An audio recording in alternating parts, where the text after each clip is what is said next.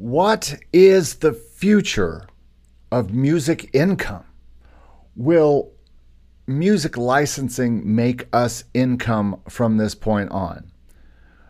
What will happen in the future with music income? I mean, that's the question that we all want to know about, right? So, we already know that non exclusive stock music, and by the way, there is news on this term, this term that I have struggled with, but we're going to talk about today. But we already know that non exclusive stock music has taken a hit over the years, the past few years. Since the days of AudioJungle and Pond5 paying hundreds and thousands to the early adopters back in the mid teens. But now, is it income that we should even try? Is it, is it income that's going to work in the future? Is there a reason to even do it? Um, we know that COVID completely completely wrecked live income. And is that going to come back? Is there what's the future here? The actors and the writers are striking in Hollywood. What is the need for sync licensing music if no shows are being made? How is this going to affect the future? Is sync licensing something that's going to continue? Is this something that's going to continue to grow? Or has it indeed become too laden with people like us people like me, people of my ilk who talk about these kind of uh, income streams and and crowd that market. What about jobs? What about music jobs that you could go out and get and st- start making a five-figure income like teaching at a school or working at a church? Is there a future there? Well, is that going away? Is that changing?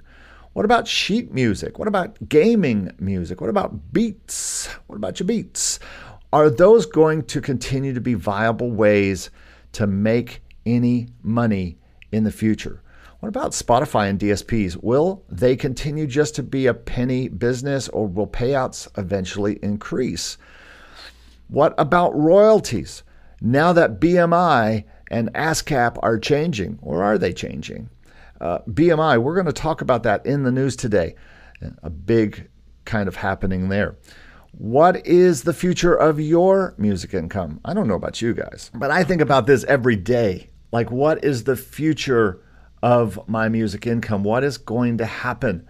Am I going to see what am I going to see happen with my music? Is there is there any reason to continue all this? Well, that's what we're going to talk about today and uh, I'm going to talk about it with my friends here in the chats. So today we're going to talk about this, my friends, and not only will you be co-hosting with me, but also I'm going to have another co-host, Mr. Chad GiPiT. I think that's how you pronounce it. So I'm going to ask Chad some questions. I'm going to ask him, is it true stuff is happening? And if stuff is happening, Chad, Please give us the answer.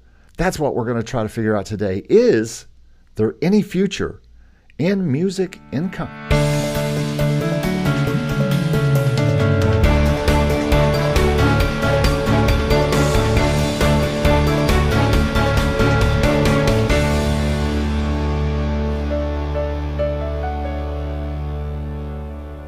Well, welcome to episode 82 of the Make Music Income podcast. Hey, thanks for everybody for being here. ISO is in the house, Signature Music, thanks for being here. Luca is in the house. Ron, thanks for being here today. Mr. Dave Croft, thanks for popping in, my friend. I know you are busy. I should have you hosting here with me today. And instead of Mr. Chad GiPiT, uh, I, I, again, I believe that's how you pronounce his name. Um, he was only willing to talk to me through text. So we'll have to talk about that here in a moment. But today, in episode 82, we're going to be speaking about this. We're going to be talking about the future of music income. And what is it what is it doing? What, what what are we looking forward to? What do we do we have anything to look forward to? Is everything going to stay the same? Is it going to increase? Is it going to decrease? We're also going to redefine some terms. We're going to talk about BMI today and, and the changes that are going on there. And we're just going to have a high time talking about lots of things, but looking into the future today. Uh, so, again, welcome to, to the podcast. My name is Eric Copeland. If you don't know, um, if you haven't been here before, and I think most of you are watching now have been here before, but if you haven't been here before, my name is Eric Copeland, and I am a music composer I am a music producer. This is a show we talk about all kinds of music income, passive incomes like sync licensing, production music, stock music licensing, music publishing, and then more active incomes like artist income, performing and stuff like that, online channel income making music, music production for people, making beats for people, and different things like that. So, anyway, I have made my whole living on this. My whole uh, adult life has been since I got into a band at 22 and toured, or 21 and toured the Midwest in leather pants with spiked hair when there was hair, and uh, singing Huey Lewis and Bruce Springsteen across the nation, across the nation at every Holiday Inn that would have us. Uh, we were there every Holiday Inn lounge. I was there. And so, uh, but I managed to turn that into a music, all my composing, all my arranging that I was learning how to do, and learn, figure out how to turn that into a production career, which literally held me uh, and kept me busy for 20 years, working for clients uh, out of Kentucky and out of Nashville, and then now out of Orlando. And uh, I have made all this income outside the walls of the music industry. We're going to talk about the music industry today, but I've supported my family for all this time and still do with only music jobs. You can do this too if you want to. You don't have to. You can choose to do anything you want. Uh, most of you watching, in fact, are not likely either making a full time music income. And if you are, it's probably not at a music label or a music publisher. Maybe you're tied in with some music publishers, but probably not working in the industry. If you are, I'd love to know. Um, but anyway, um, so on today's shows, we're going to ask the hard questions. We're going to ask the unanswerable questions. We're going to speculate. We're going to postulate before it's too late. Uh, and along the way, I will be answering your questions coming in live uh, especially if they relate to what is going on here. If you have questions, join us every Friday at 11 a.m. We do this live, and then it's then I edit it up tomorrow, and then you'll get a new kind of a cleaner version. But uh, this will be up uh, for the next f- forever. Uh, speaking of the future, this will be up in the future. Uh, Luca says, I know this is off topic, but I want to thank you for recommending the PreSonus audio interface. I got the Studio 68C and I am doing great. Awesome. I use the uh, PreSonus IO24. Here's a picture of it. And uh, that's what I use. It's actually the Revelator IO24. Works pretty cool and seems to do good. It has a nice loop back feature in it and allows me to do everything I need to do. So nothing too crazy, but certainly works for me. So that is what I use. I've had PreSonus um, interfaces many times before, and they've worked great. All right, well, let's move on here. And the next thing I want to go to really is my week. I I won't say narrowly, but Orlando pretty much escaped any hurricane issues other than just a little bit of rain. Anybody in this area would would barely say it was any different than any other Florida day. A little bit of wind, but generally did not have much wind. If you heard about the hurricane uh, hitting Florida, it hit very north, almost in the, into the panhandle, into the east side of the panhandle. So it went past us. No big deal. All I did was work on music that day and other other things around the house. Wrote on more songs. Uh, we had uh, our week five of our composers mastermind. That was fun. And so we had that happening. I worked a lot trying to get my TuneSat. If you don't know what TuneSat is, TuneSat is a program that I use to uh, keep track on all the different music I have in different libraries and see if anything's getting play. Did have a pretty good August um, where I had, you know, five to ten um, supposed play, uh, plays. Mostly looks like in Germany, as far as I can tell. But uh, what I haven't been tracking is several other libraries, and so I was trying to figure out a way to have different ways to check on those libraries. And so I was working in TuneSat. I also am doing some Sound Exchange cleanup. If you don't know what Sound Exchange is, Sound Exchange collects from SiriusXM, but probably more important to me, Pandora and iHeartRadio, where Spotify ish type stuff can go.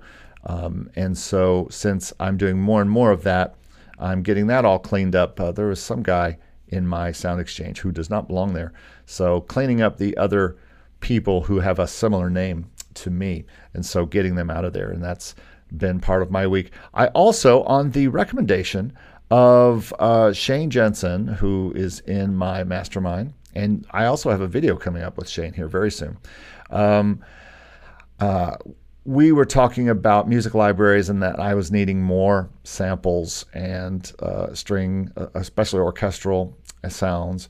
And he recommended that I look at Musio and East West, which both have subscription based libraries that you can uh, pay a monthly fee, or Musio has a great deal for educate, educators. And so I'm um, looking at both of those right now, seeing if those will uh, help give me what I need. Um, I'm doing a lot of dramedy and things like that. And I used to have an orchestrator that did most of my orchestration stuff. And sadly, he passed away a few, a few years back from COVID. He was a good friend, but a terrific, amazing orchestrator. I could hand him stuff, and it just was right. But now I am having to orchestrate myself a lot more. And so I am uh, needing more orchestral sounds. And then I had four more songs accepted into Motion Array uh, this week, so I'll be throwing more in there. I only throw four or five in there at a time. Dave Croft says $49 per year for Musio is a no brainer. I saw that deal, and yes, I'm absolutely going to grab it. Um, I don't see any reason why I wouldn't do that. Absolutely. I, I saw that myself, and so far I've only listened to a few sounds, but they sound good. And, you know, every library is going to have good and bad things. Some, and you, I, I call it the audition process. I have to go and audition a clarinet through five or six different libraries and see which one is going to be the winner of that particular um, that particular uh, audition process and make the make the orchestra for that particular tune. But what Dave is talking about is uh, they for educators and students Musio has a $49 for a year. That's just amazing. And you get everything in their library. And so that's no brainers, right? Um, so I'm looking at that. Um, like I said, got some songs in Motion Array, and I also applied for the for Artlist again for their owner, Artlist. So, will I hear something good? Or will I just hear? Which is probably more likely. Um, I likely won't uh, get in. I've, I've tried to get in Artlist several times, but you know, Artlist seems to be looking more for artists. I applied this time as a classical artist, and so we'll see if I have any luck. Uh, I they are very uh, just like Motion Array, and many libraries these days extremely extremely um, careful curators, and so that's fine. Um, most of the artists on Artlist that I see are younger, so we'll we'll see if I um, make the grade and they are interested in me as a composer, because I am doing uh, a lot of my work right now. It seems like 25 at least percent of my work is in the classical realm, maybe even more, uh, as I redo classical things by Beethoven and just do new arrangements and other kinds of orchestral and contemporary classical things that I'm I create and created during my masters. I'm creating now, so we'll see uh, if that happens. And then I now have about 140 approved files at Motion Array. Not enough, but I am finding my lane there. I believe I'm finding the kinds of things that I do that work that continue to bring me consistent income through that library. And uh, you know what? Uh, I have a new idea for those kind of libraries, the Motion Array Pond5 libraries, I have been talking about how in the world do I, what do I call them? I, Steve and I both hate the word stock libraries. So we're going to come up with a new term here in just a minute. So that's it for my week. Let's move on to a favorite feature here on the program, and that is today's first news segment. That's right. The news, Friday, September 1st, first day of September 2023. And today, what I want to talk about is the either impending or talked about sale of BMI. This is something that people have been sending me messages about, and I'm sure, Dave, you've been getting messages, and everyone who is interested is wondering about this. And let me make sure I'm on the right. As a matter of fact, I uh, asked my co host today about this, and I text him a question and I asked him, I said, Oh, Chad, uh, will BMI being sold to a private equity firm affect how it pays songwriters? And uh, Chad was was quick to answer, and he said, as of my last knowledge update in September 21, and remember the free version of uh, Chad's a Chad's a little behind the times. Uh, this is Chad. He calls himself Chad 3.5. I don't know why. But uh, in this version, he says it had not been sold at that time. But he said if BMI were to be sold to a private equity firm or undergo any significant ownership change, it could potentially lead to changes in how it operates and compensates songwriters. For instance, it could have operational changes, cost cutting measures. That's not something that uh, songwriters like to hear, uh, that they might cost uh, take away songwriter services and support.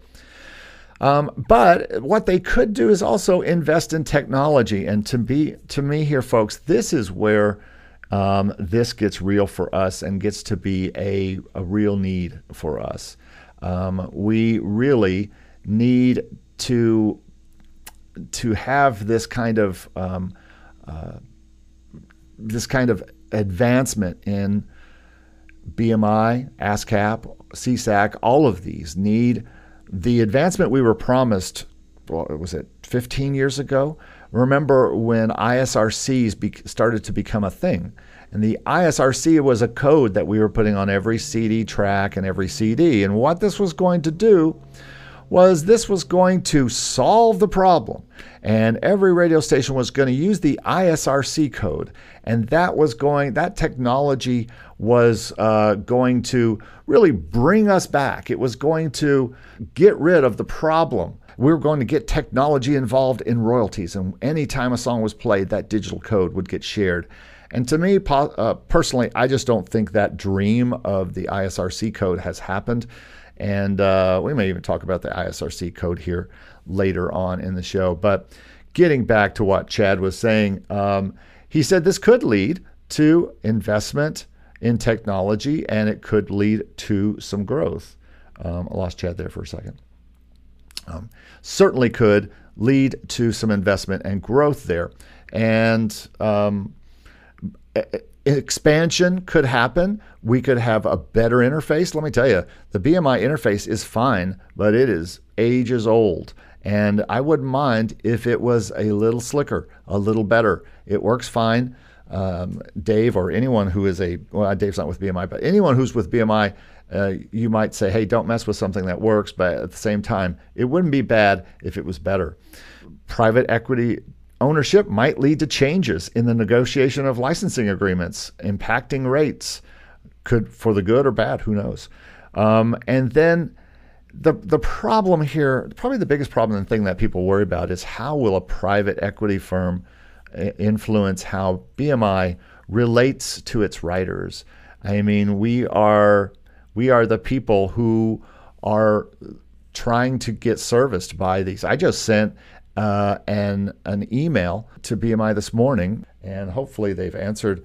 Uh, they are usually pretty quick to answer um, any emails, but I don't see that uh, a response to it just yet. But I asked them uh, something about the fee for BMI, and that's something we can talk about. Uh, speaking of BMI, um, I asked Chad here was BMI Music free or is BMI free to join? And he said, as of September 21, BMI does charge a one time nominal fee, and they do charge $75 now.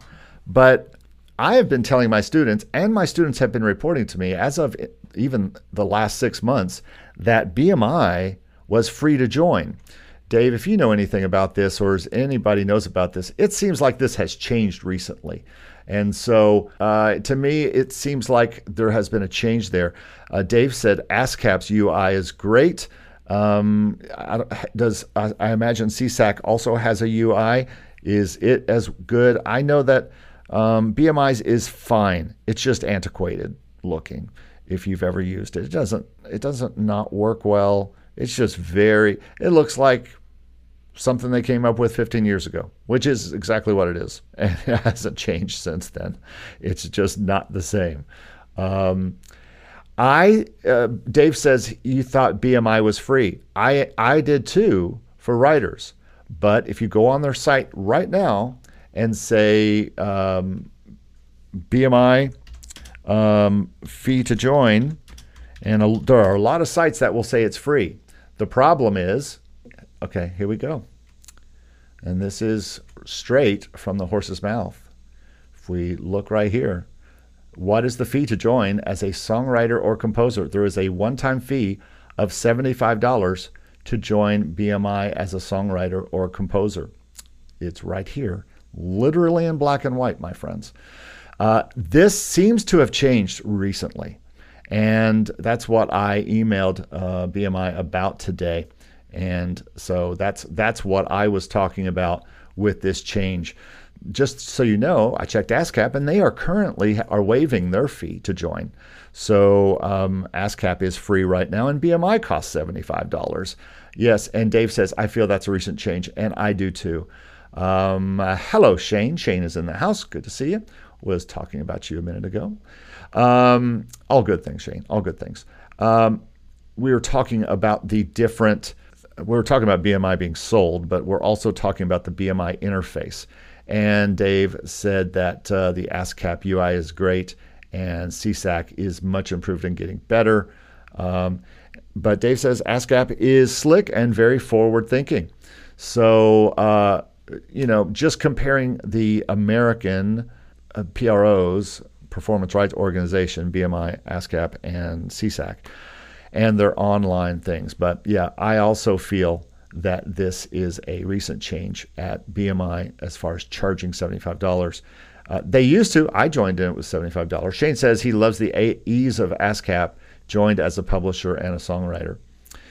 Well, I, I don't have any problems with BMI. There, I have heard some conflicting reports of which one pays better for what thing. There used to be people who say Christian music play, paid better at ASCAP. People, I've heard uh, other people, including Jesse, say he feels like BMI pays better licensing better at uh, than ASCAP does. Who knows? Um, I, I, think all of that is um, is all over the place, and it's going to be just on your particular your particular experience. Hey, folks, editor Eric here. I want you to know that I did get an answer from BMI on the cost of joining, and I said, "Hello, I have been a 20 plus year." BMI writer. Recently, I thought the fee to join was free even though I remember paying to join years ago. I've been telling my students it was free to join and hearing it was free even six months. Hey, folks, editor Eric here. I want you to know that I did get an answer from BMI on the cost of joining.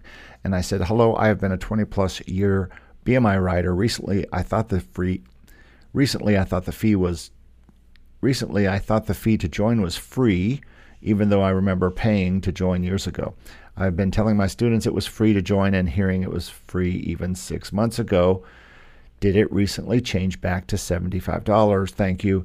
And I got a response from BMI that said, Hi, Eric. Yes, we have now updated our fees to be $75 for writer applications. And uh, I said, Thank you so much. Some might ask me if this was related to any recent changes at BMI or was this a temporary change to free?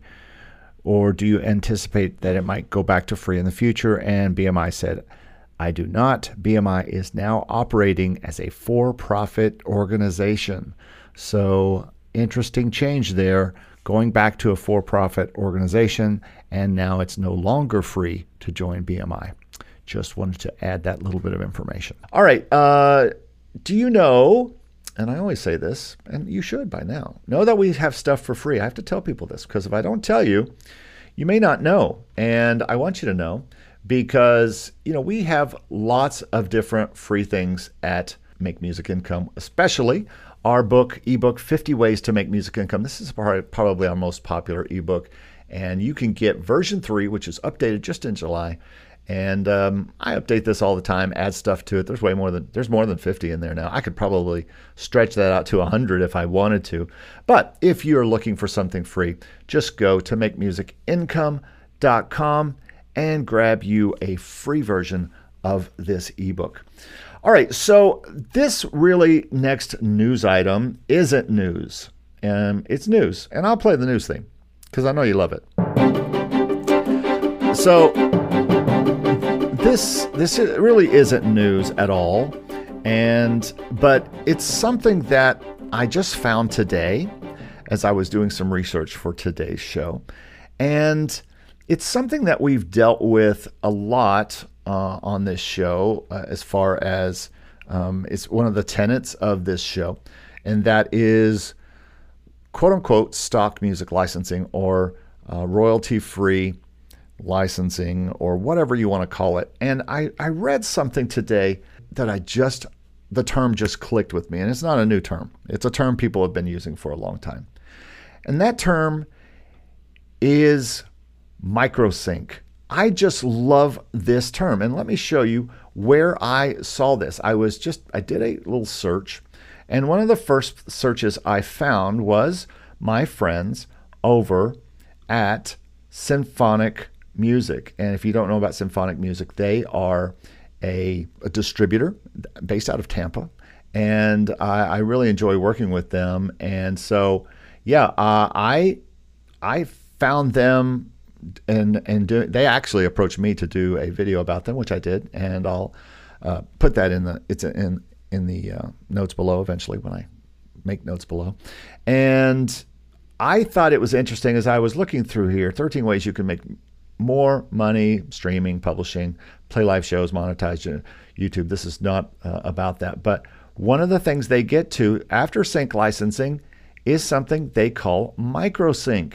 Just as an artist would be paid fees and royalties for a placement in a TV show or film, what we think of as sync licensing, they would also be owed microsync fees and royalties for smaller features.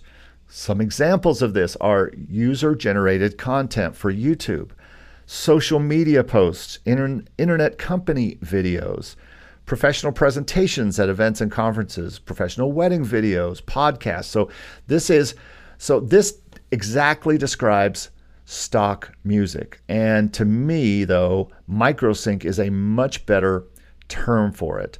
And another site that talked about it was Songtradr mentions microsync, and I think of and I group them in with my non-exclusive microsync stuff.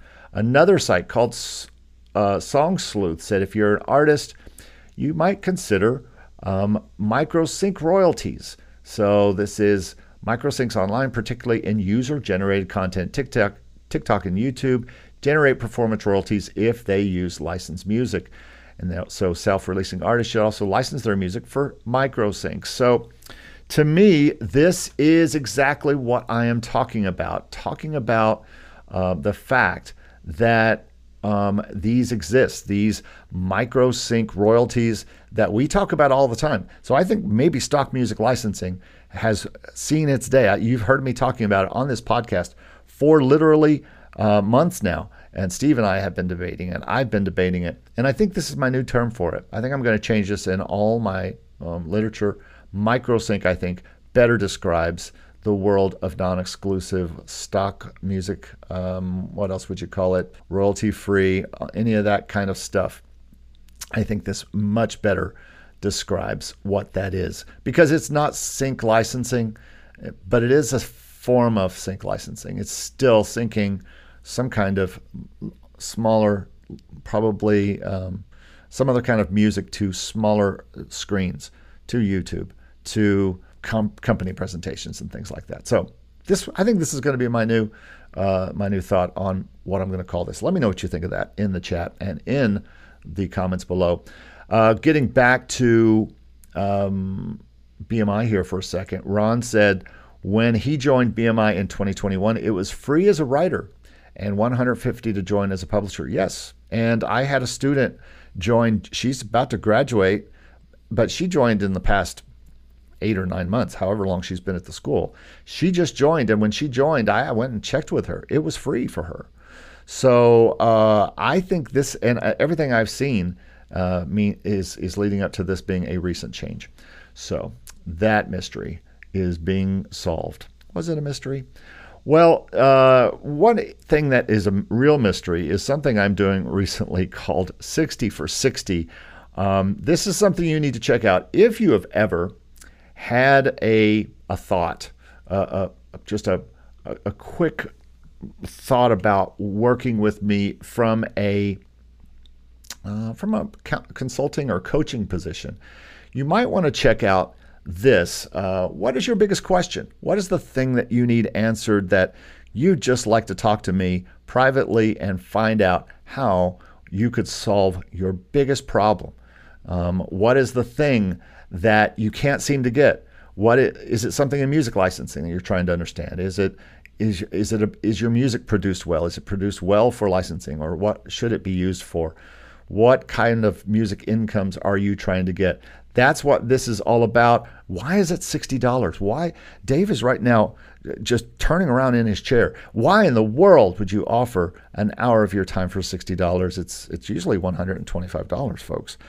But um, it was my birthday. This is just more celebration of my birthday. My birthday month is over, but I will continue this for just another week or so. So if you are interested in sitting down with me on Zoom and having a conversation about um, about this, uh, this is your chance uh, to get it for as cheap as it's going to ever be, likely.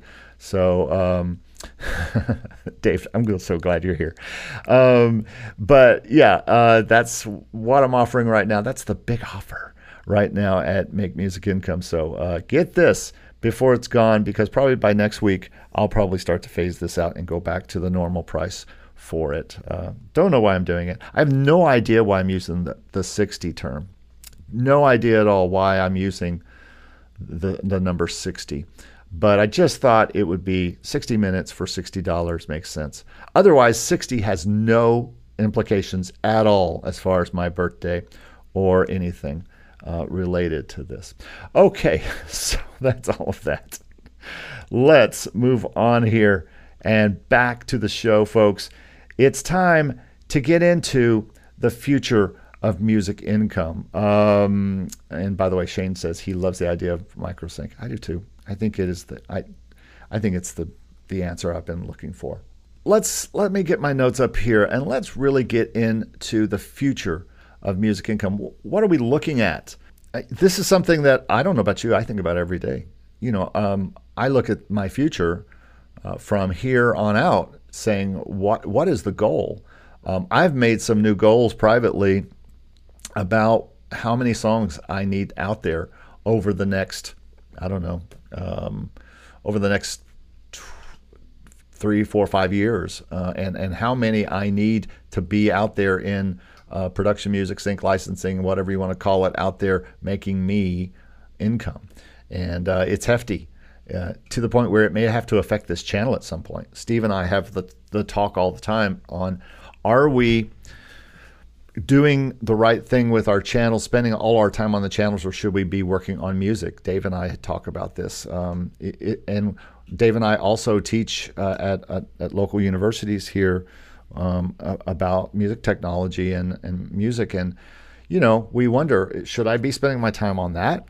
Should I be spending my time on all those things? It's a, it's a it's it's hard to figure that out. But when you look at um, your music income and you look at where you need to be spending your time and what what is worth it.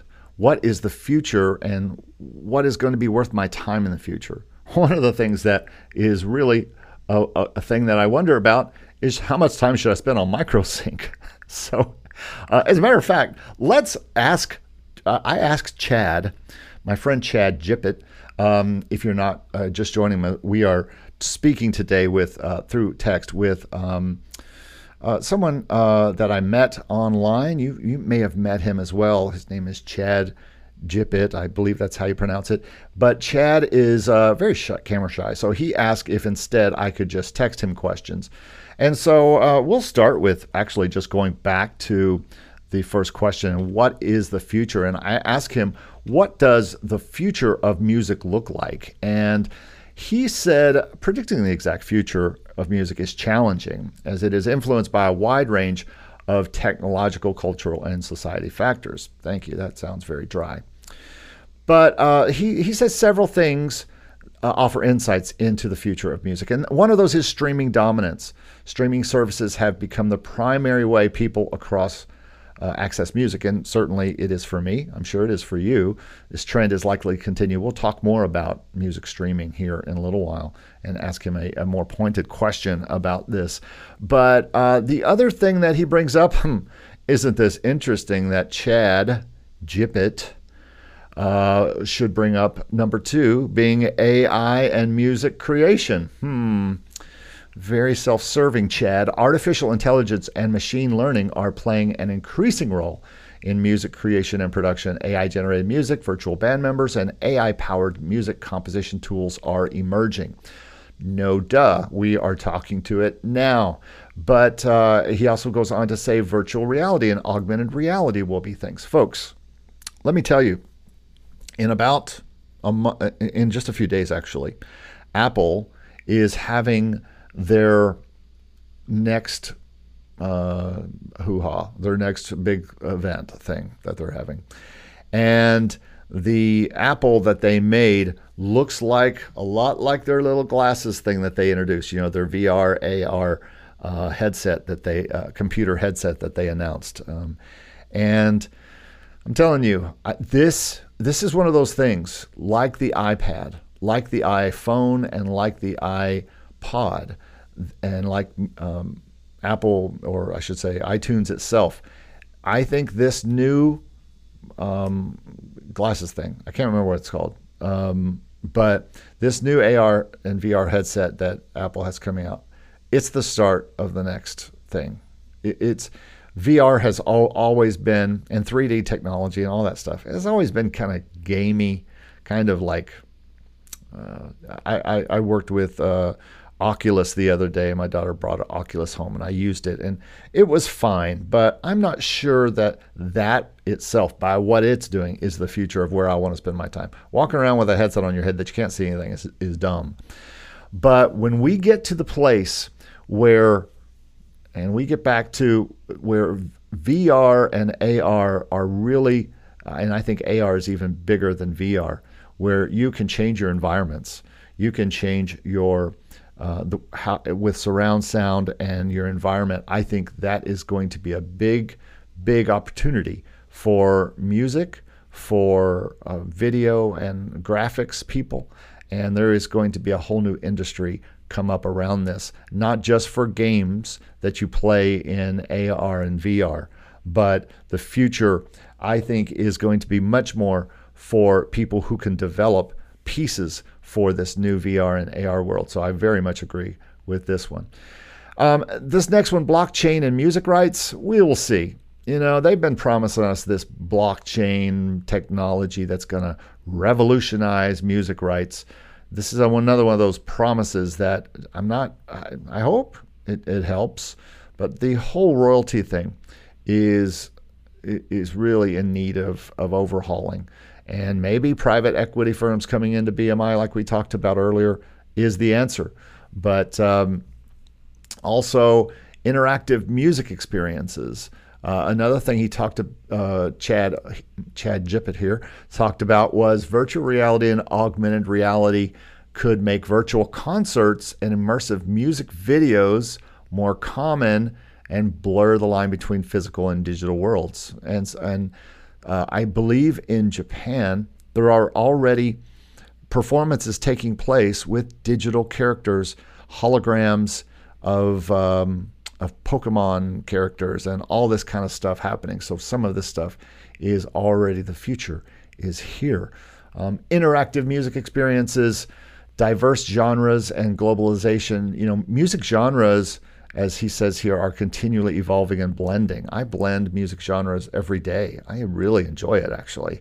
I love taking a song that uh, is classical and then adding hip hop beats or adding world sounds or whatever. And so I think that's going to be part of the globalization of music. I already have many times at least a quarter to a half of my class from um, Hispanic or other types of countries that uh, are bringing their music cultures into the classroom and influencing uh, everybody. And so we're all influencing each other. I think this is going to be a big part of the future of music. Um, sustainability. Um, future trends may involve more sustainable practices in music production, distribution, live events. I'm not sure what that means, but, uh, and maybe I should ask Chad about that. But Music and social change. It's always been a platform for social and political change. This will likely continue. Um, emerging platforms now. Uh, uh, uh, being Chad being a uh, listen, I don't want to I don't want to get into gender here, but being a uh, a a person of digital likeness, digital form, we'll talk about things like NFTs, non fungible tokens, which I think basically are the VR of today, uh, the VR of the VR of 2005. I think NFTs are that. Um, I'm not exactly uh, uh, high on what NFTs are going to do for uh, the the the industry, but um, artist independence. Well, this is something that's been going on since 2000. I don't think artists, as a matter of fact, I think artist independence has taken a hit uh, since uh, in the past five or ten years, but that's a whole nother video. With the demise of CDs, with the demise of places to play, I think artists, independent artists, are are different, quite different than they were even ten years ago. Um, so you know, those are some of the things. Um, Chad kind of wraps it up by saying it's essential to remember that music is deeply tied to culture and human emotion. So while technology will play a significant role in shaping the future of music, the core elements of creativity expression, and connection with audience will remain fundamental. Music, uh, future of music will likely be a blend of technological, uh, technological advancements and artistic evolution. Well, no duh there, Chad. So that's just a few thoughts Chad had on the future of music income.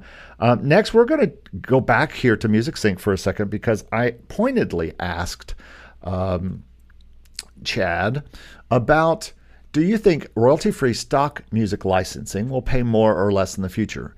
And this is what he said about microsync. He said the future of, I'm just going to call it microsync, is subject to various factors, blah, blah, blah. Um, let's see where, if he gets into anything actually interesting. Market demand. Uh, this is a good question. How much in demand is music for YouTube? I think there's a lot of demand for it.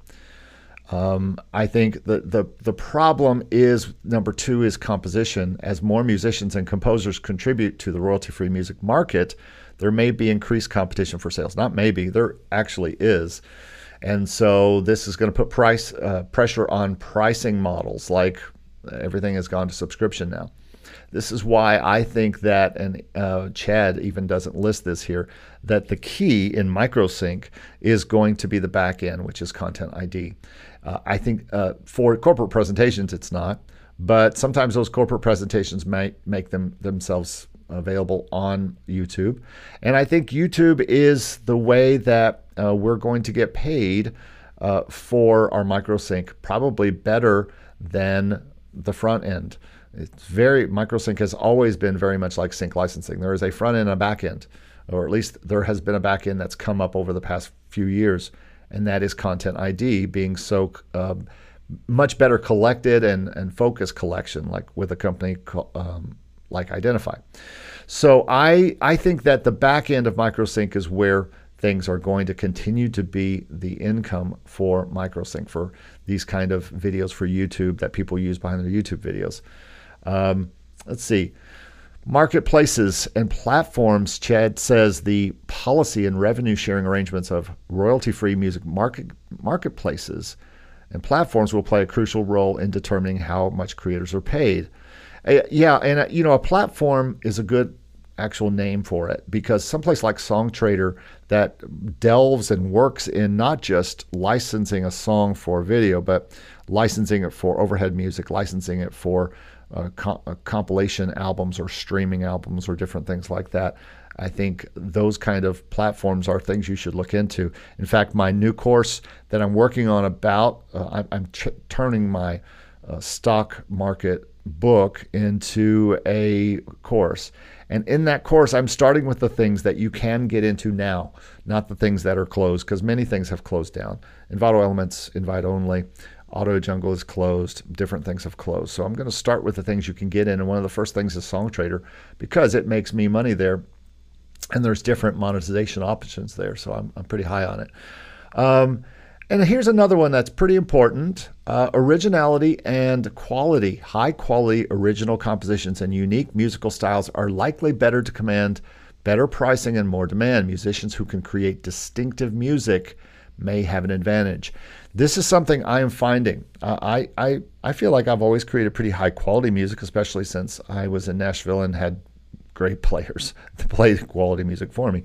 But even so, um, the, the the quality is great, but the originality and the uh, doing things that no one else is doing is helpful in the stock world. Um, I'm not going to give away my secrets, but there are certain genres that I work in that not not many people do.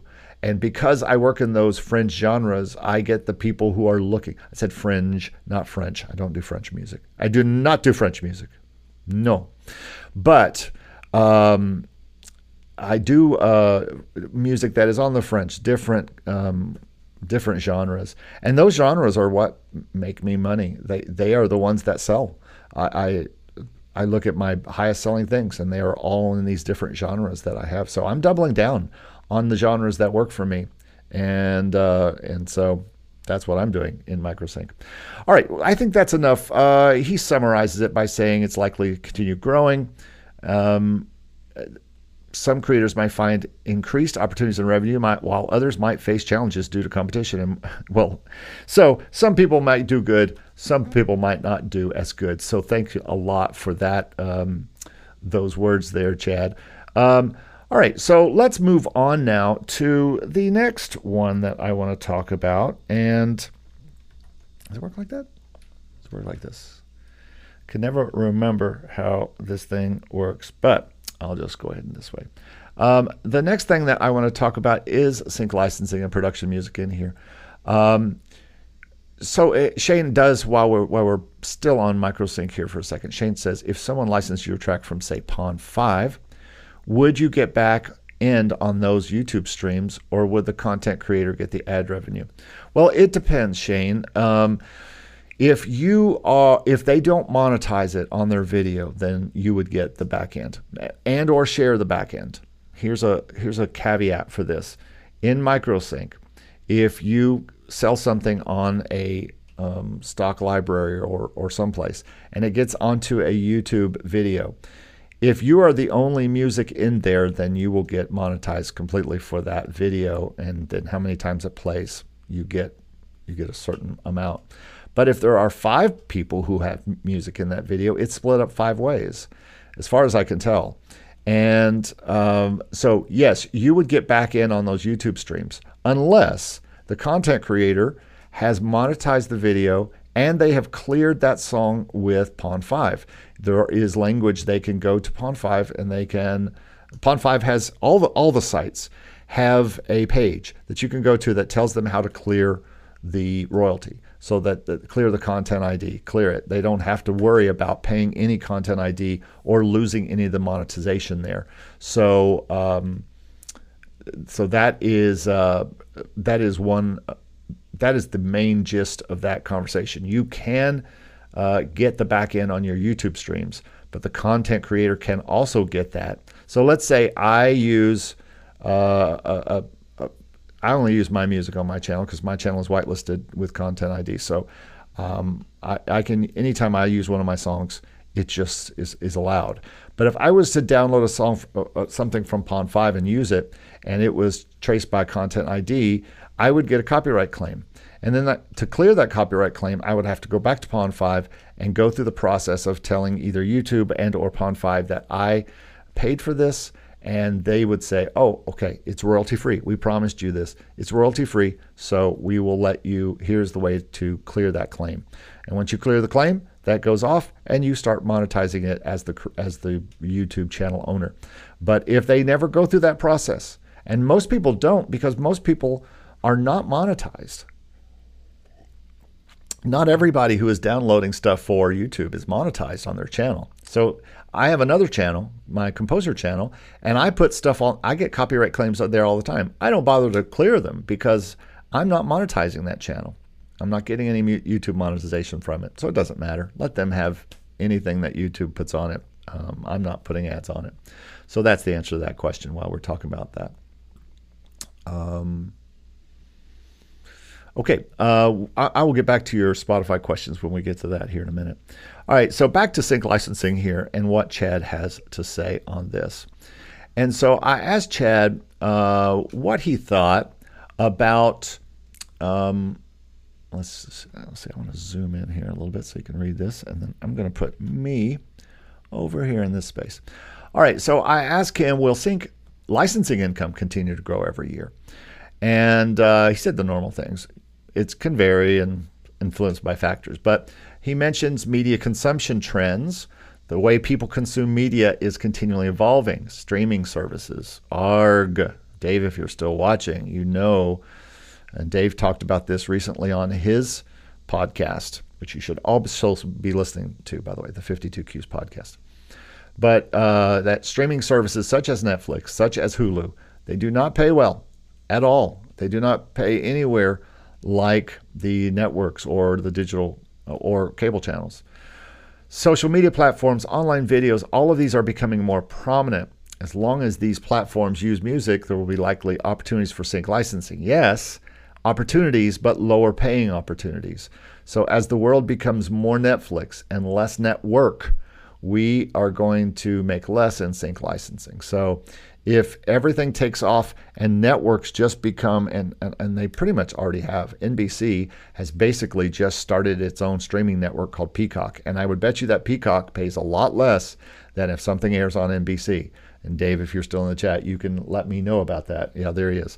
So um, th- that is that is something that uh, i've seen. And dave says yes streaming uh, pays fractions of pennies to the dollars.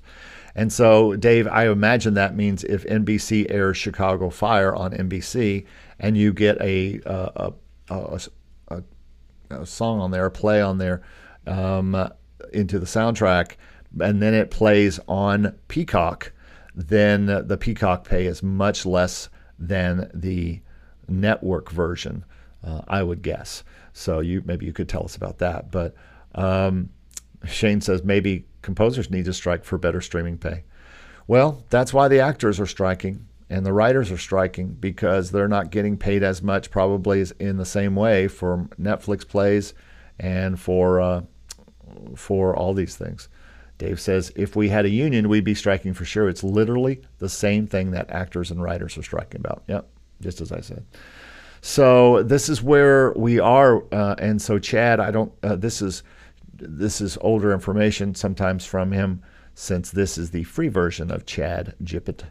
Um, but, uh, and I am saying that on purpose, just so you know. Um, but uh, generally, when we look at things, um, emerging platforms, he talks about that again, and uh, changes in copyright law, licensing agreement, royalty structures.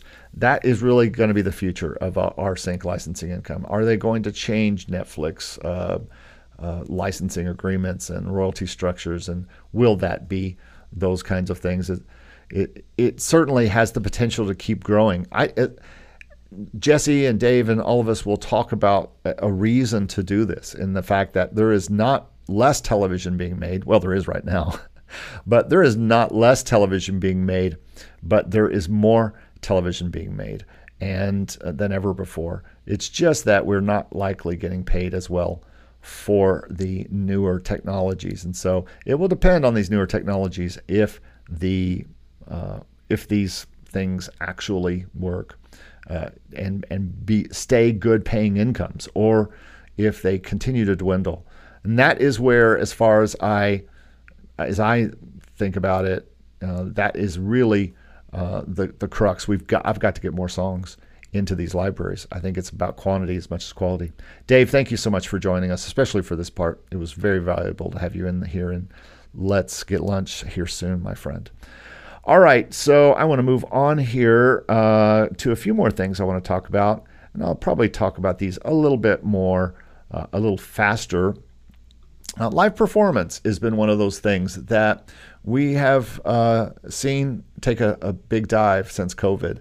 I've seen it firsthand with my brother's band, who was just practically getting signed and getting their first EP out, and then COVID hit, and everything uh, touring stopped. Everything stopped, and I think the bands. I haven't checked in with the band lately, but uh, but it's it, it it was a complete stop for this band who was on the path going up, and they were doing live performances all around the country, opening for uh, Blues Traveler, and just having a great time, and then and and getting ready to have their EP put out, and then COVID, and it just completely put the kibosh on the entire thing.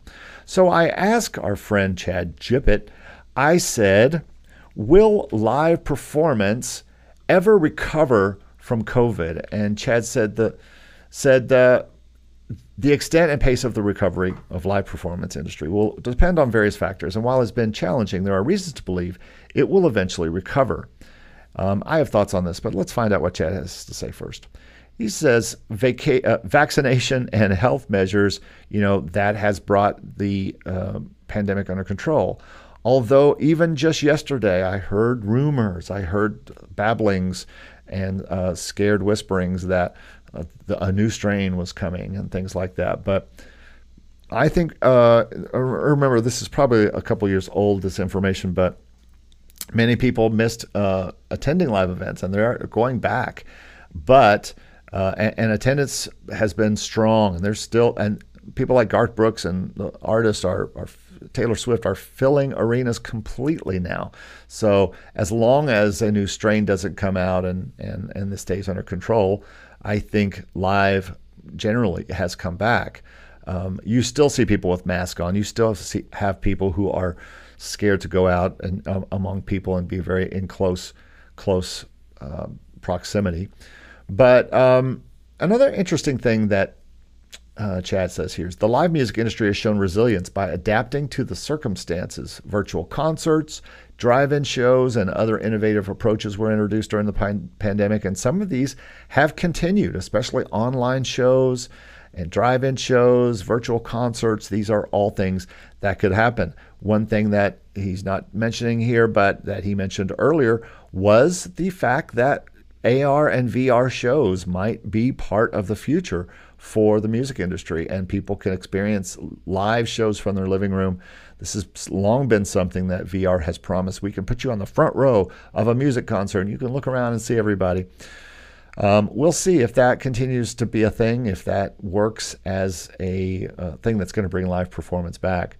Um, he does mention here that many governments have provided financial assistance and support to live music people. I don't believe, I'm not sure what uh, the U.S. government has done with that. But I think it's right in number six resilient, uh, resilient artists and venues.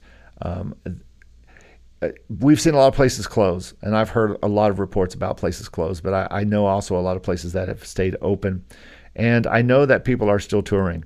I know that touring is still an active business because I have students graduating from the classes in the school that I teach at who are going to work for live performance gigs. They are happening, and uh, it, they are happening a lot, uh, especially not just big artists, but you know, um, have you ever heard of bands that play really expensive parties? They play these big events, and they play. It's either at a at a at a bar or at a restaurant or something, or it could also be at a an event place, and they come out and they play oldies or they play. Um, some kind of disco or they play whatever or wedding events and all those kind of things. So I think live performance is is going to live performance has always been it's the oldest music business that there is is live performance. Before anything, even before sheet music, there was live performance, and uh, I think it's going to continue in, in some way or the other. So, as far as I'm concerned, that is a way that uh, music income can continue, especially for people who really want to um, do and, and perform live. And this is a question that I have for all of you. Uh, people, are you performing live? Because I, I, am having trouble finding artists that to speak to on this channel. i have got an artist video that's coming out next on this channel. It's my next non-podcast video. It's about an artist who makes over six figures, and but he has to do it by performing a lot. And I'm not sure if everybody is um, is uh, is into that. Uh, Shane says here in Vegas, live performance is alive and well. Well, of course, yeah, it has to be. But uh, here is another person. Butterfly J says a new COVID strain has come out. Watch the news. Mask mandates. So you know we have um, positive. Uh, we've had this positive time where things have gotten better, but people are now saying that there's another strain coming. So um, we'll see um, if that is indeed a thing. I talked a minute ago about sheet music, and I did ask Chad, are sheet music sales still a viable way to make music income? And this is what Chad told me via chat. As I told you, Chad was very shy to come on here. So Chad told me sheet music sales remain a viable way for musicians, composers, and music publishers to generate income. But the extent of its viability depends on several factors genre and demand. Now, I have found so far that certain kinds of music do better. Certainly, piano based music uh, does well. Uh, classical, jazz, and traditional music genres often have a more established market for sheet music. So if you do any of those type of genres, you'll do well. I know I, I, I am in those genres, and so I have found that to be true. Dedicated musicians and students are seeking notation for practice and performance. Not only them, but also uh, con- orchestral groups, different ensembles. They're always looking for things to play. This is a this is kind of a hidden world of people who we. It's not as uh, super interesting as the easy passive, quote unquote, easy passive licensing type of income. Um, sheet music has been around much longer uh, than music licensing, and uh, it's been around for hundreds and hundreds of years, and it is still out there today. And I, have talked about on this channel. I have a very popular video that talks about sheet music. I've talked to a guy who does the sheet music uh, or the uh, Selling Sheet Music podcast. You should listen to that podcast. It's pretty interesting. And, uh, you know, this is still something, folks. And so, uh, edu- music education, music, musicians and music teachers and students use sheet music to learn and practice instruments. So that contributes to ongoing sales digital distribution. You know, the, the online world has changed sheet music distribution. It used to be you could only go to a store and just sort through different things. Now, just like with Spotify, we can go to sheet music uh, marketplaces and, and find whatever we're looking for in whatever difficulty level we need. Uh, different unique arrangements. Dave was just in here, and Dave talks all the time about having a very unique arrangement of a pop song uh, with a string quartet or or some kind of uh, uh, unique ensemble. This um, some of the some of the sheet music places let you put public domain and even cover songs up on these licensing sites on these sheet music licensing sites. So sheet music is still a thing. It's uh, I keep saying it. Not many people believe me. But let's talk about the next one. And I just talked about this recently with my friend Clint of Clint Music, and we talked about the world of beats. And I asked Chad, is the world of beats, as used on sites like BeatStars, a growing industry?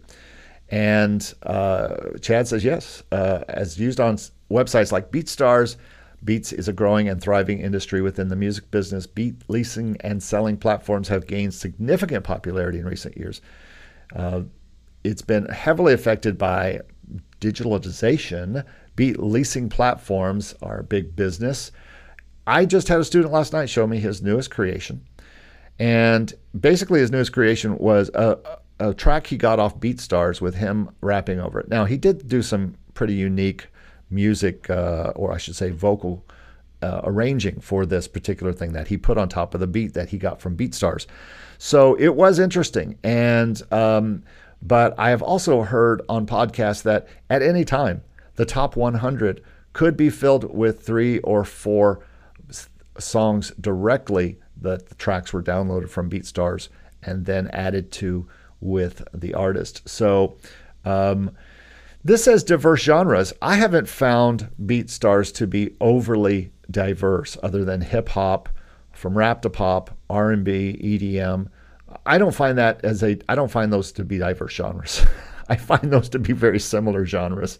Uh, I don't think there's a much of a stretch from hip hop to EDM, and most of pop music these days. What is popular right now is hip hop and rap and uh, R&B, and so I think we are very much in a time of that. I would love to see BeatStars um, become uh, see have more rock, more metal, more um, more tracks for lots of different people who might need to use more classical, more jazz. I would like to see BeatStars expand in that way. And that's when you get to doing that world music. I know there is a lot of world beat on there, but um, diverse genres will mean a lot more to me when you actually have really more diverse genres up there. And if you're a beat maker and you're watching this video, you can dispute that in comments if you'd like. Speaking of comments, I'm not paying attention up here. Anybody? Uh, Shane had a, a, a, something about um, piano music. Intermediate piano solos seem to be a fertile sheet music source. And what he means here is um, that stuff that's not too easy and stuff that's not too hard. Piano solo stuff seems to sell really well as sheet music. So uh, yeah, that's that's something uh, that we should be aware of with sheet music. And then Lucas says BeatStars has changed the subscription plans and added publishing for free with Sony Music. So yeah, uh, a lot of stuff going on with Beats. And Chad says here global reach. Um, producers and musicians from around the world can connect and work together. So yeah, I've seen that happen with BeatStars. And and when you really start to watch, and I listen to some podcasts about people who are making beats and things like that. The only problem, again, I have with it is it, seems to not be very diverse as far as the genres. It's very focused in the hip hop world, and I'd love to see it be more uh, spread out genre wise. But I'm still researching it, and I'll have more information about it because I think BeatStars is not too far removed from Pond5 or from Motion Array or from Artlist. Probably Artlist uh, or Motion Array is a better. Uh, probably Artlist is a better comparison to it. But I don't see that BeatStars is too far away from some of the microsync or non-exclusive uh, licensing sites like Artlist. So I think it's it's just another non-exclusive site as far as I'm concerned. Just like sheet music, I think it's another non-exclusive music income source that is growing for sure. And so uh, Chad here says while the industry is growing, it's also evolving. Success on beat licensing platforms also often requires not only producing high quality beats, but also effective marketing, branding, and customer service. And this is what I see on these videos and these podcasts where people are talking about how they're making money with beats. They are making money with beats because they are marketing on YouTube and marketing their beats there. All right, and then what I got to with uh, Chad here, and we're, we're coming down to the end here, I promise, folks. I know this is a long one, so just uh, you know, if you need to pause, take a break, I'll be here. I'll be here all day. Um, gaming music, music for games, and I'm not necessarily talking EA Sports games here. I'm talking about games that, uh, like our 2 and 3D games that you might download on your phone or play on on a computer. And the gaming industry growth is is is growing, is continuing to grow you know you play games on your phone and all of those mobile games console games pc gaming is a big deal. You you may not be familiar with it but gaming music uh, on pcs is, is something that uh, games are being developed all the time by independent gaming makers. And in the same way um, diverse game genres different kinds of things pack, um, action packed shooter games um, story based games. There's there's a different need for I've been told that piano music works great on a lot of these things, just solo piano music. And I have tons of that. So that's something that I keep saying I'm going to try. I'm just worried about some of the content ID ramifications of that. But their uh, indie game development is a big part of this. And when you watch uh, someone like my friend Stephen Malin, who's going to join us here on the show again here soon, um, you know, he, he does a lot of work for indie game game companies who hire him to make uh, soundtracks for their games.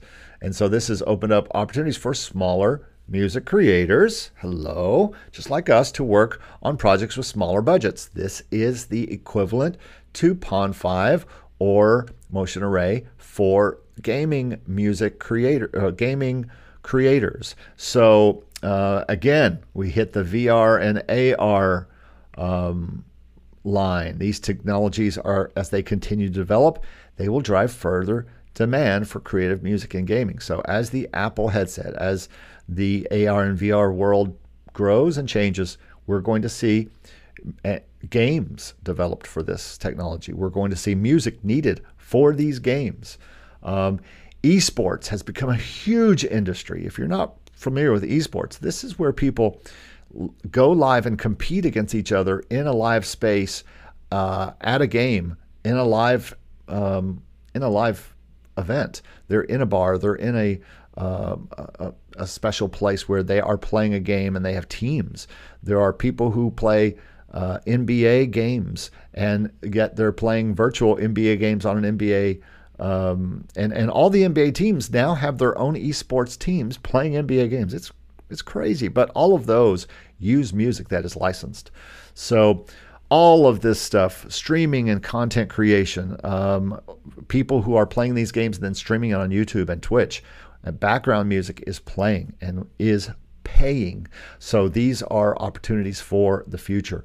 And then uh, licensed games like with EA, EA games, EA Sports, and things like that in-game purchases, and you can sell music packs. Um, they are gigantic music packs that you can sell tons of sound effects and or music. So all sorts of cross-media opportunities where gaming is crossed into film and television and advertising. So I, I, I believe that composers, uh, and Chad says, composers and musicians who can adapt their skills to meet the diverse needs of gaming world are likely to find ongoing opportunities for profit and creative expression.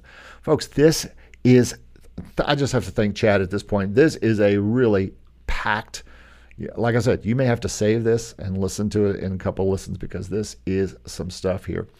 Um, we're going to be getting more into the next two things here, and they're probably not as um, as shiny as some of the other incomes that I talk about. But music teaching, I asked Chad, will income as a music teacher continue to grow? And in this, he said the direction of in which it will go in the future is not uniform. That's a strange answer. What a what a Chad thing to say. But um, here are some considerations that you might think about. The demand for music education. Uh, I personally, uh, being a music educator at a school, don't think that demand is going down. As a matter of fact, we're we're having to add computers to classrooms, um, and I think that, uh, and we, here's the big part: our online side has getting classes that are 29 and 30 people. We usually have 15 people in these classes, and so the online classes are growing even more. And so the teaching platforms that are not in person are growing. And uh, it's getting hard to keep music teachers. We're having trouble keeping these teachers. And so, um, and again, I got this job at this particular job teaching at this uh, school, this tech school, because I had a specialized expertise. I had a background that stood out because I had been producing people for 20 years in Nashville. So that was helpful for me to get the job at this school and maybe you have some special music income and or experience in music that will lead lead you there. Obviously, advanced degrees, certifications in music are going to help. Private versus institutional, where that means like a, school like mine, which is more of a tech school. Dave's school is more of a tech university, and then you know like a, a standard college. But I have to think about all the colleges that don't have recording programs. I think I, I have thought many times about going to colleges, including the one I got my master's from, and saying, "Have you ever thought about restarting a recording program to go along with your music school, which is very, very good?" But um, you know, and they have, and then seeing if they need someone to fill that role. You could fill that role, possibly in a school, or uh, and this doesn't have to be a college or um, a four or two year school, but it could be a a high school, or it could be a prep school, or it could be something like that. A local school might be interested in you bringing a program to them. So uh, I did ask also, and I'll I get to this in a minute, but I asked. Uh, what is the mean salary, which means the average salary for a college music professor? And uh, Chad tells me here, at, at, as of September 21, this is two years ago, um, the mean salary for a college professor in the United States typically range from 60,000 to 120,000 or more per year. And I'll tell you that I've done some other searches for uh, people with a master's degree, and the starting salary should be right around 60,000.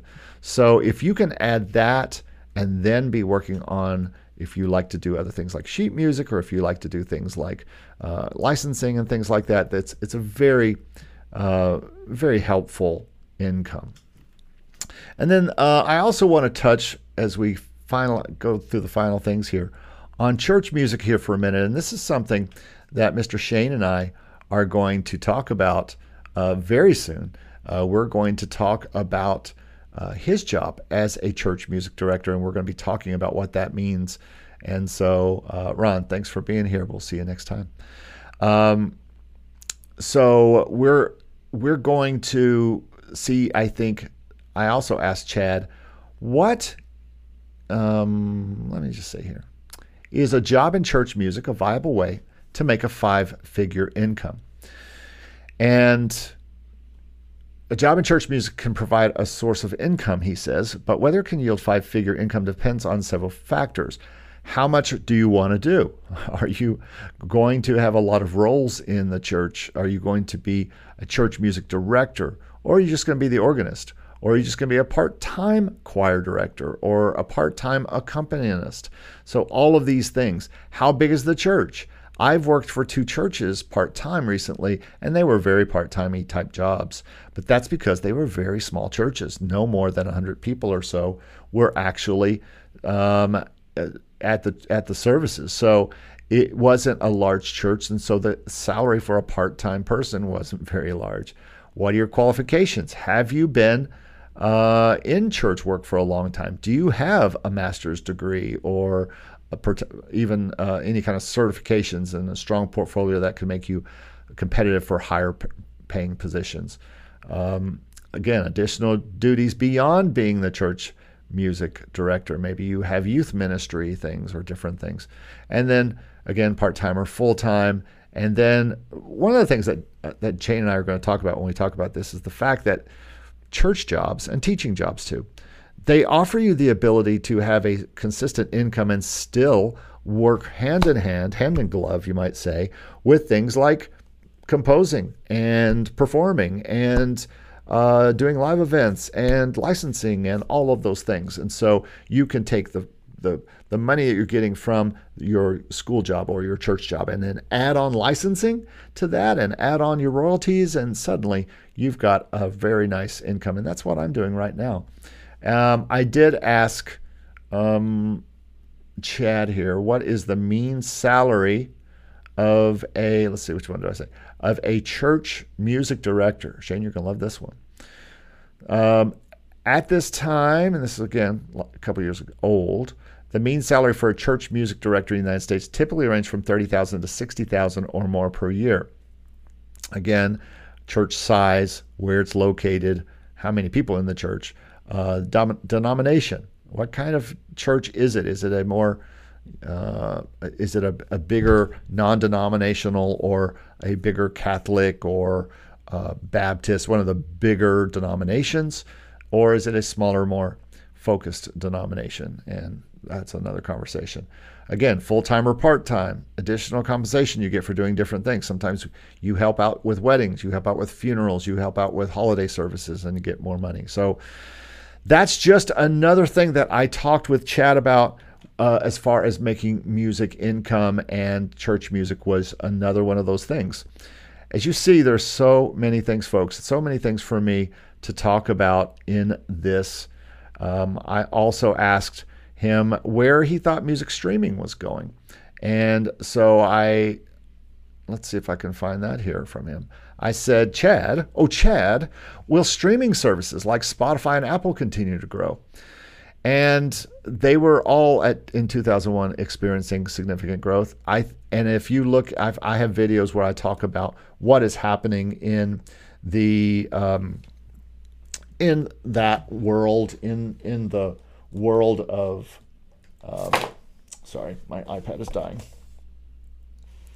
In the world of um, streaming, in the world of how much income is coming in from the RIAA stats and stuff like that, and streaming is growing year on year. It's not slowing. It might be. It might have slowed a little bit compared to 2020 to 21, but from 21 to 22 is a pretty normal rate increase people are there's no other answer is the problem. Do you have another answer of how you're going to listen to music or how the majority of people are going to conveniently listen to music other than streaming? Because i don't. Not going back to radio not going back to physical media. It's still streaming.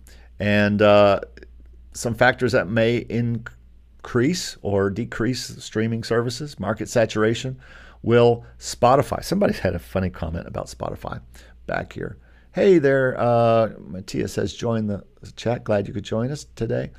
Uh, Shane said, um, I was listening to a podcast that said Spotify has over 80 million tracks, difficult to float to the top, especially with algorithms. And they said, Did you hear about a site called Forgotify for tracks that have no streams on Spotify? Yeah, there are a lot of uh, stream uh, a lot of a lot. I mean, I think it's some weird high number, like 75% have never gotten more than one play or even been heard that are on Spotify. It's some crazy number.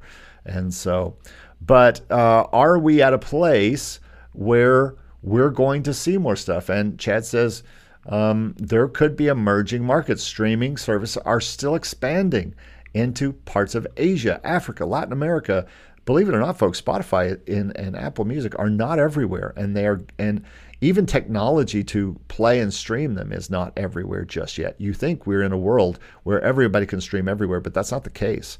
And so, as that, it still has the possibility to grow uh, worldwide. Um, podcasts have been become a big thing. What's this podcast thing people are talking about here on the Make Music Income podcast, episode 82? Um, so yeah, these podcasts, Spotify a few years ago said we're going to get into podcasts, and podcast came back uh, from the from the not dead, but they weren't where they are now, and it's good to have a podcast right now. I can tell you from experience. Um, so I think we're going to continue to see. I think there's going to be more players come up besides just the top three right now or top four of Spotify, Apple Music, Amazon, and YouTube.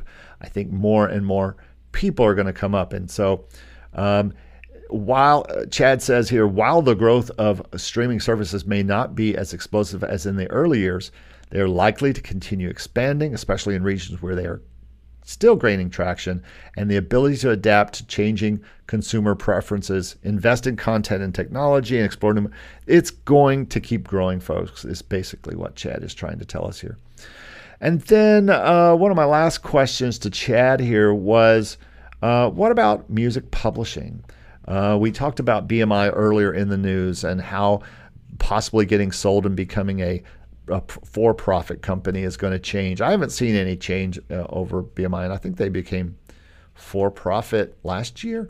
And I haven't seen any change necessarily in my sales, they go up and down. But um, I asked him if, if music publishing has how has music publishing changed in the last 10 years? And will it change in the next 10? And Chad, Mr. Chad GiPiT, who is joining us today, said music publishing has undergone significant changes over the last decade, driven by shifts in technology, distribution models, Can't predict with certainty. I can provide insights, and here are some of those insights. Digital distribution, the rise of digital music platforms and streaming services has transformed music consumption, and music publishers have had to adapt to new revenue models. Even over the past few years, we've had the MLC come into the picture to start collecting mechanical licensing royalties, at least here in the States. Other countries have CMOs that collect that performance royalties. In States, it's called the MLC, and they collect um, the pieces of pennies from mechanical royalties from what you are streaming on these platforms.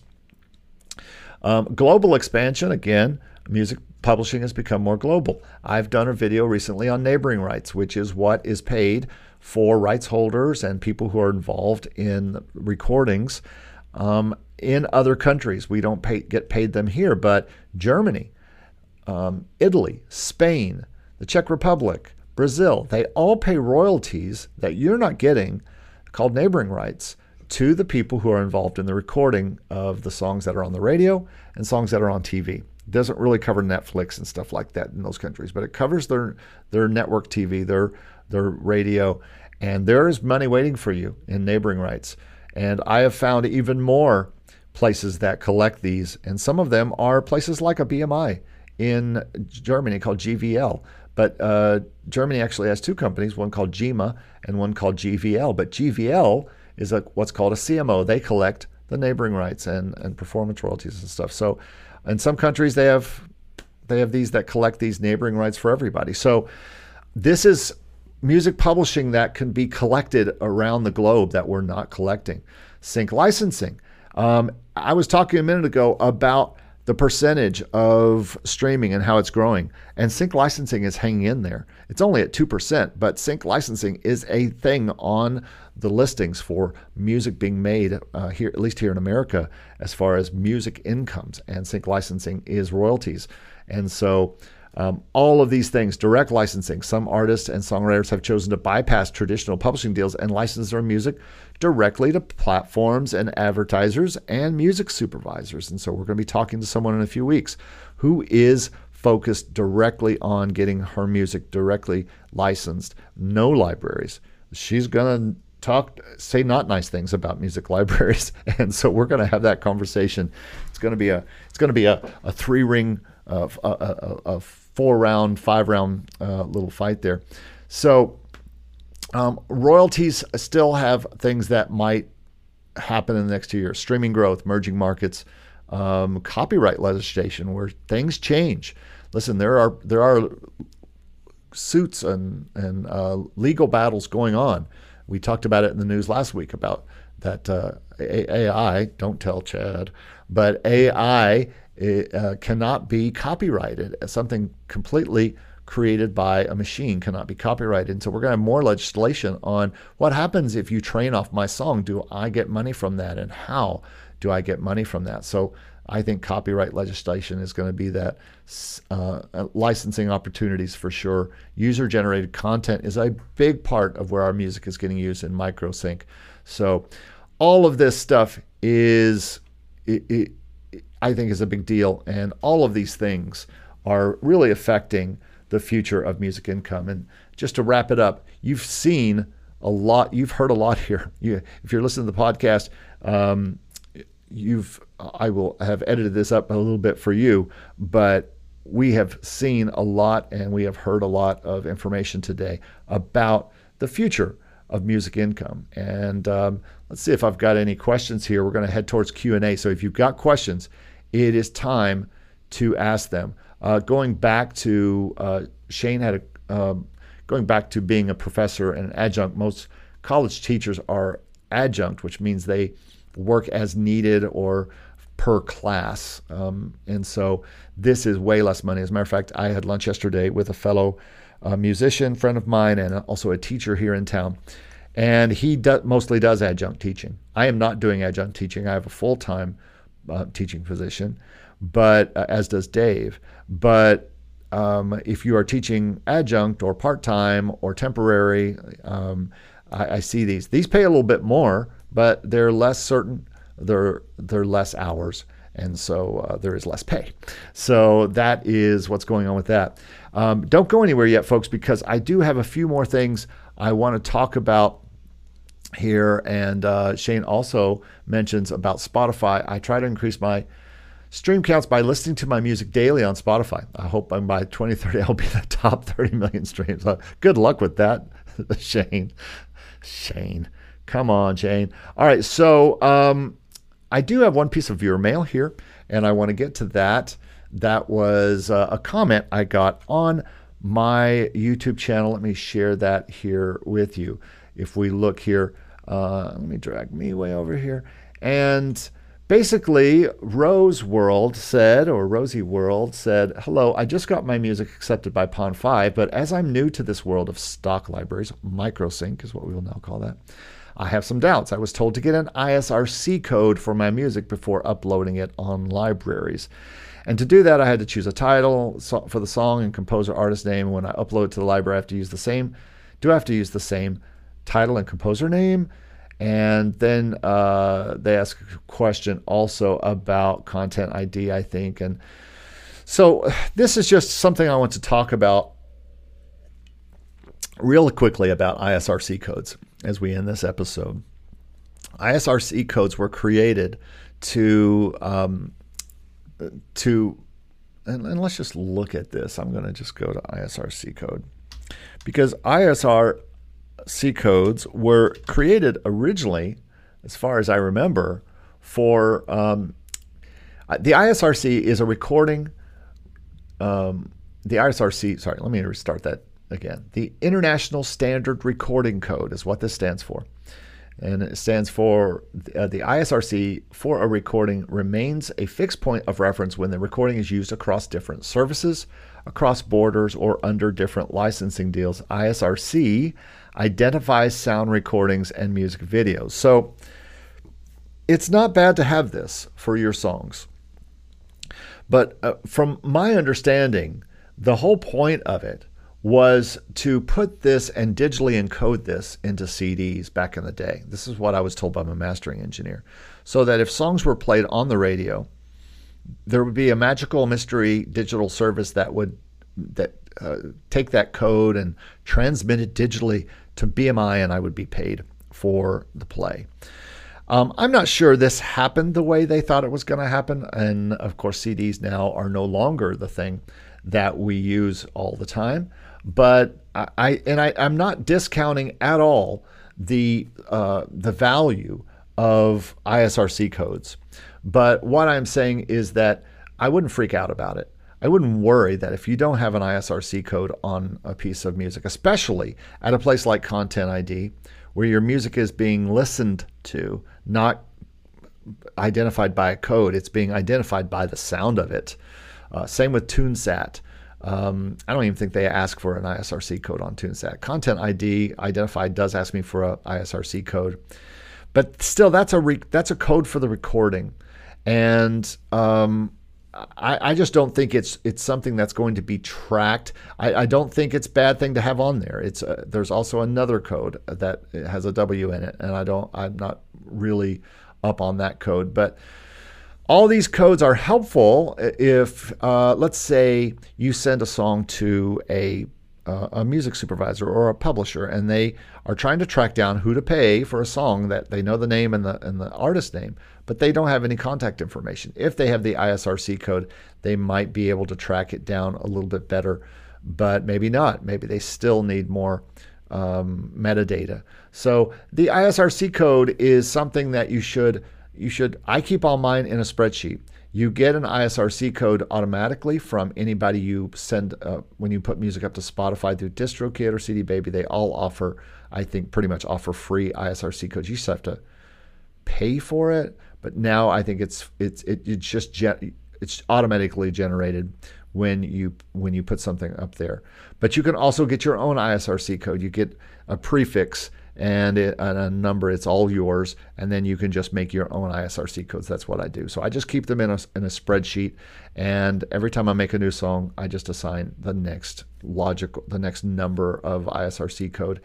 I'll I'll sometime do a um, uh, I'll sometime do a a, a little a video about ISRC codes because that's probably something that needs to be explored. But thank you for that viewer mail. I appreciate it. If there are any other questions, we are finally about done here with this long stream. And uh, uh, Matthias says, I was a little late in here today. Don't know if you already talked about how was August going for you in terms of earnings. Um, I think August was fine. You know, it's it's probably in the um, couple of hundreds. As far as motion array, I'll probably make about the same hundred or so I make every month. Uh, that's been about my average of good of of of the good months. Um, but uh, nothing too earth shattering. I did just have four new songs get up right at the first of the month, so I'm hoping that maybe one, and they were classical, so maybe one of those classical tunes. One I know for sure no one else has up in Motion Array, and uh, maybe one of those might get uh, a staff pick or so. I think I'm number three in the staff picks of classical right now, so maybe that is helping and or will help in September. But uh, overall, it's been a pretty good, a pretty good month, a, a, fine month, uh, not not spectacular. And I really never know how good my month's going to be until I get my content ID income uh, list, because that can take a, a, bad month to a really good month. So on a few months this year, I've had a month that, for instance, let's see if I just um, look at this real quick. Uh, if I have a month that, like in May, I was having a month where I made um, $379 from all of my microsync type income or non exclusive income, I now call it. And if I add in Content ID, it's, it's over $500 a month. And so Content ID can make those two months, one was 80, one turned a really kind of stinky $200 month into a almost $400 a month. So uh, content ID, I don't you don't get that right away. It's it's it's uh, usually three months or four months behind as far as when you get it. And so I think that I'll I won't know if August was a good month until I see my content ID sales and income there. Um, Bradford, greetings. Uh, yeah, that Chad guy. Uh, I, uh, if you're just tuning in, I've, I've been talking today with Chad uh. I, am still not sure that's how you say his name. It's, it's the way I read it. But um, he's been helpful in his information today. And so, uh, yeah, I'm not sure he'll be a co host again. But uh, at least we've got to experiment and meet someone new. So, well, folks, that is probably about it for me today. I think that's quite enough, if you ask me. And uh, I'm so glad for everyone who has joined me here in the stream. Uh, if you have any questions and after we end the stream, just make sure you put it in the comments below here on YouTube.